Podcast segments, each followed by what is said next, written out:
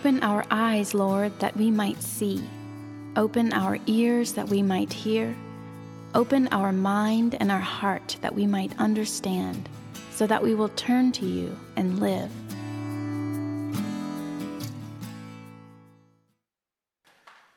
I want to begin this morning with a little bit of a story. It's a story that I have heard and read countless times. But it's a story about a town that was located in the Alps. It straddled the banks of what was a beautiful stream of water. Uh, the water was crystal clear, it flowed out of the hills and down into the village that was below. High above the village, there was an old woman who was known as the keeper of the springs. And she had been hired, no one actually knows when, but years and years before.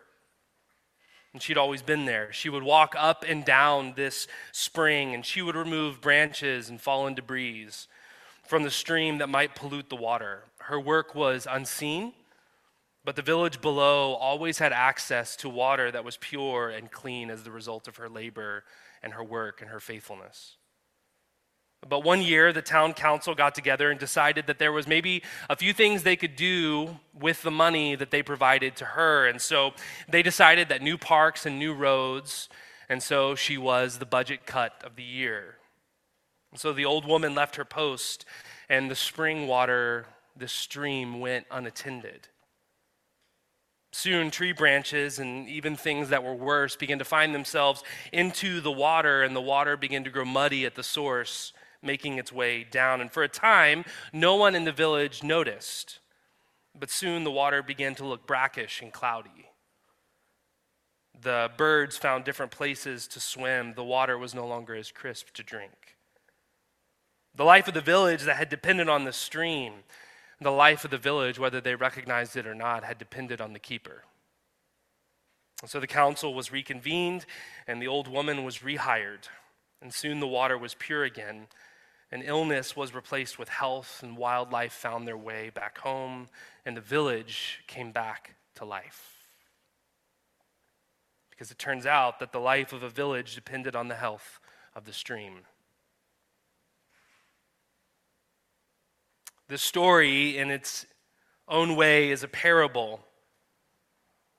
In this story, the stream is your soul, and with God, you are the keeper. This is a story, whether we realize it or not, upon first telling, is a story about treasures. It's a story about what we treasure and what we don't.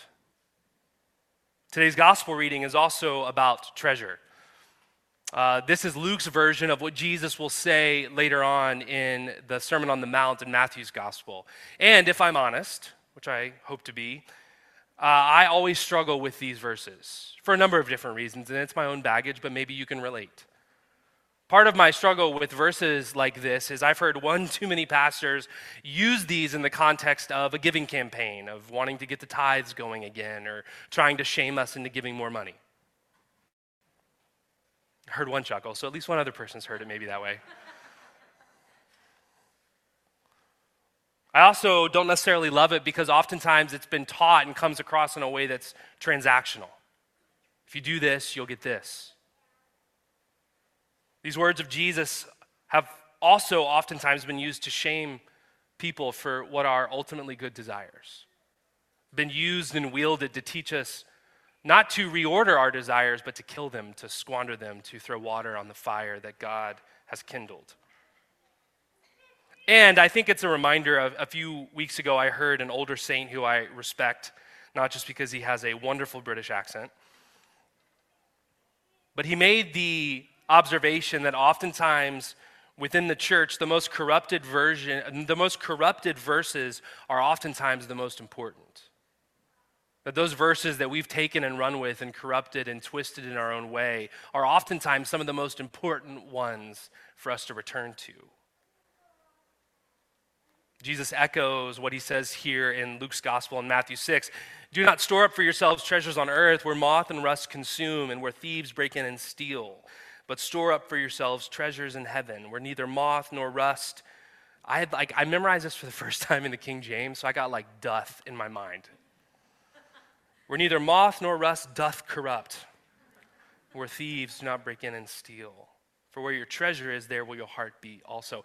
And I bring up the fact that Jesus mentions this in the Sermon on the Mount because I think it helps us in clarity about what Jesus is talking about. Because throughout the Sermon on the Mount in Matthew's Gospel, the message of the Sermon on the Mount is actually really consistent. It's about the kingdom of God, the place where what God wants to be done is done. And the theme of the Sermon on the Mount is not friends, about you getting into heaven. It is about heaven getting into you. It is not about you getting into heaven. It is about you getting heaven into you, but you becoming a certain kind of person. It's a story, both the story of the stream and Jesus' words today about treasures. And again, Oftentimes, I heard treasures as take out your wallet, show me your bank account, and I'll show you what you treasure. And I think that's certainly part of it how we spend money, time, what we give our attention to, what we don't, certainly is, can reveal our treasure. But treasures are actually much more broad than simply money. Treasures are things we work to keep and protect because of a value that we placed upon them. It could be material goods, but it also could be immaterial goods like our reputation, our relationships. Every one of us, by nature of being human, have treasures. We were created to have treasures. How we spend and how we do not spend, energy, time, money, attention, all have a way of revealing what our treasures are. And so, one of the questions I've been sitting with this week is Do I actually know what I treasure?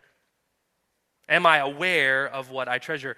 And so I extend that question to you Are you aware of what you treasure? Even more so, are you aware of the kind of person you're becoming because you treasure those things? See, oftentimes, I think my, no, my understanding is that treasures are neutral. I can treasure whatever I want, whenever I want. And oftentimes forget that treasures, in and of themselves, are not neutral, they form us. What we treasure forms us.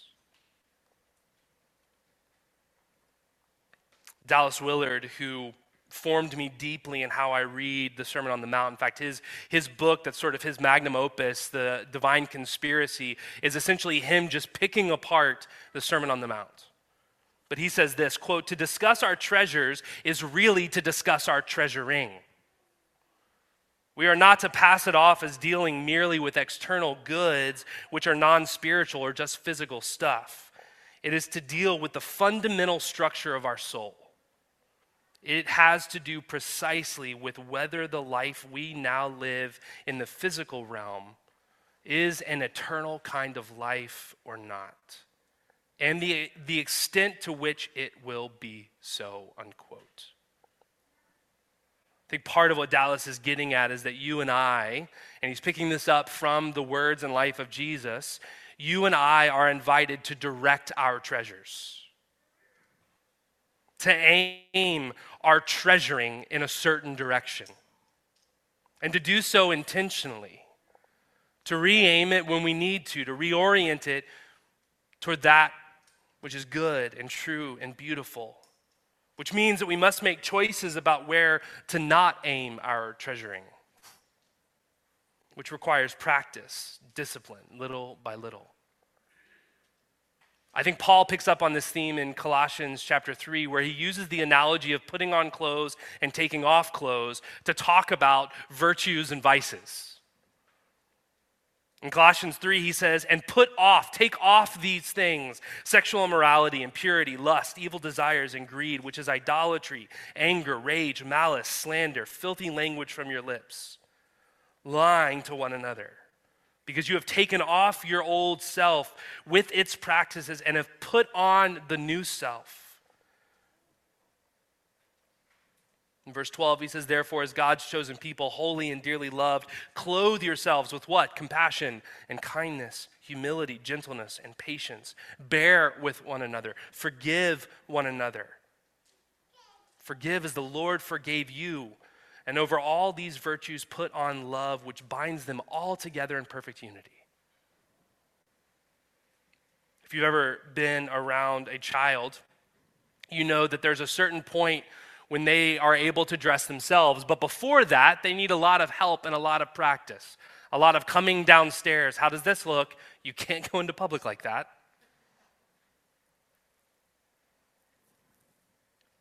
And this is the analogy that Paul is using this slow taking off and putting on, the building up of habits through practices, of becoming the kind of people who more and more, little by little, do what Jesus did.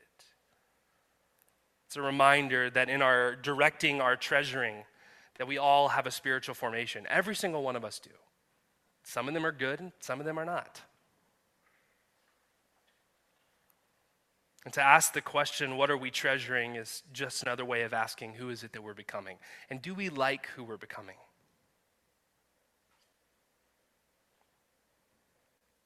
Now, here is the final thing I want to invite us to sit with this morning. Because I think oftentimes the danger is that this, these words of Jesus stop at simply being about what you and I treasure. Oftentimes we flatten it out, it becomes incredibly one dimensional, and it just becomes, well, what are you treasuring? Aim your treasuring at that which is good, that which is in heaven. And while I began there, here's what I want to end with. I would argue that the reason Jesus calls us to turn our attention to what we treasure. To turn our attention to the stream that is our soul is because, friends, it is an invitation to turn our attention to that which God cares about most. And not in an anxious way. Most of us are familiar with care showing up in a form of anxiety, of sort of this grasping for control because there's something we deeply care about. And maybe it's not being cared for in the way we think it should be cared for. And so it, it sort of prompts these sort of anxious, reactive responses. And oftentimes that's how we frame out God that if God cares deeply about something, then he shows up with this anxious presence of going, hey, get your life together now and quickly. I can't handle that you're falling apart. That's how I show up. That's maybe how some of you show up. That's not how God shows up. God in the story is aware that the city council will reconvene. He's not worried in the meantime about the water becoming brackish because he knows how the story ends. He's comfortable with slow, long stories. Even when we neglect that which God treasures most, it does not shift in any way God's treasuring of our souls. So I think the invitation for me and for you is to treasure the God who already treasures us, to rest in the God who already rests in us. The great saints and sages of the Christian tradition claim that God does not know how to be absent. Doesn't know how to be absent. In fact, that God is too simple to come and go.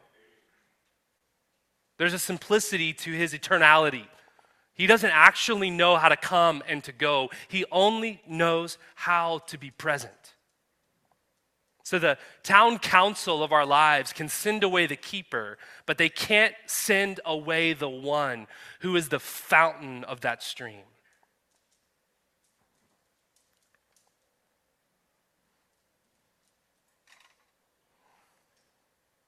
It's a reminder that our union with God is not to be acquired, but lived into. That union with God is not something we acquire by treasuring God, but is something we live into as we learn little by little, more and more to treasure the God who already treasures us. Right? We live in a commodity culture, in a culture that's transactional. We do this and we get this. So if we seek God, God will seek us. If we treasure God, God will treasure us. If we make ourselves clean enough and presentable enough, God will accept us. But the great wisdom of Jesus, of the women and the men, the saints before us, is that in seeking God, we find that God has already sought us. That in treasuring God, we find that God has already treasured us. This is the psalmist in Psalm 139 Oh Lord, you have searched me and you know me. And again, I've oftentimes heard this as you better be honest with what you've done because God knows.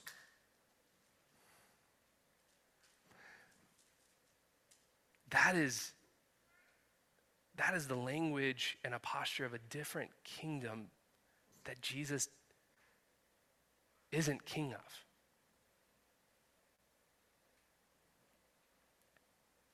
The psalmist goes on, For it was you who formed my inward parts. You knit me together in my mother's womb.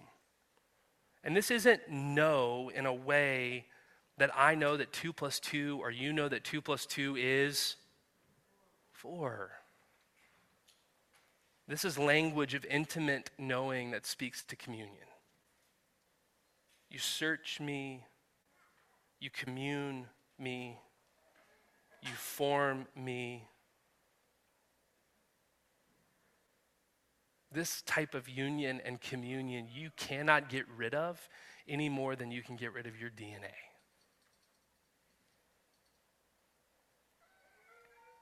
Ambrose of Milan, who was a fourth century bishop and theologian, was spending time reflecting on the opening pages of Genesis. And one of the questions he was sitting with was he was wondering why God waits till the end of creation to create the human being. And more so, why is it that after creating humans, God takes a break? He rests.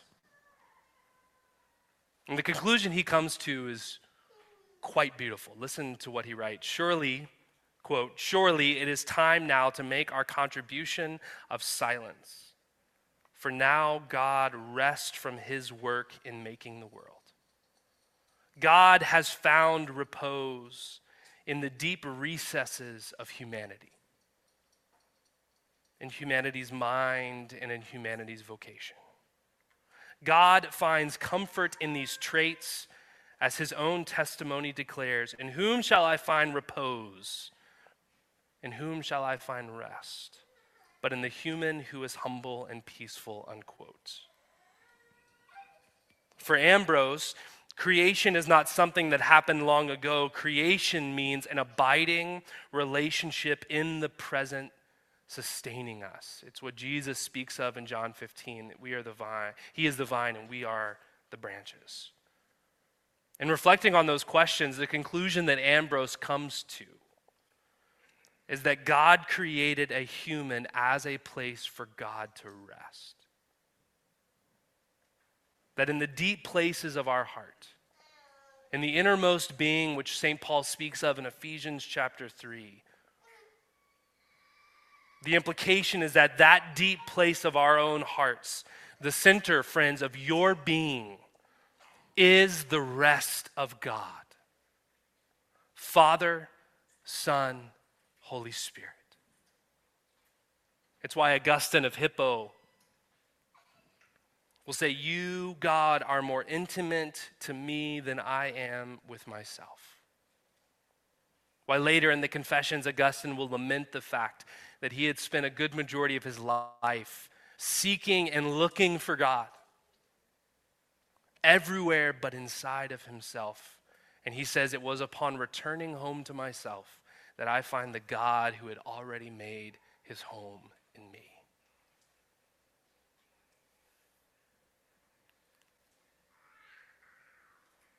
Learning to treasure God is about learning little by little to enter into that rest which rests in us. Friends, that is the gospel. This is what is unveiled in Jesus. And this is what we are invited to give our amen to. For that one moment in and out of time, on that one mountain where all moments meet. The daily veil that covers the sublime in darkling glass felt dazzled at his feet. There were no angels full of eyes and wings, just living glory full of truth and grace the love that dances at the heart of things, shone out upon us from a human face. And to that light, the light in us leapt up. We felt it quicken somewhere deep within, a sudden blaze of long extinguished hope, trembled and tingled through the tender skin. Nor can this blackened sky, this darkened scar, eclipse the glimpse of how things truly are. In the name of the Father, the Son, and the Holy Spirit. Amen.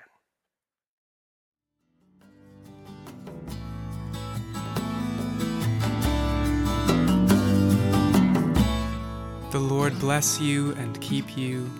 The Lord make his face to shine upon you and be gracious to you. The Lord lift up his countenance upon you and give you peace.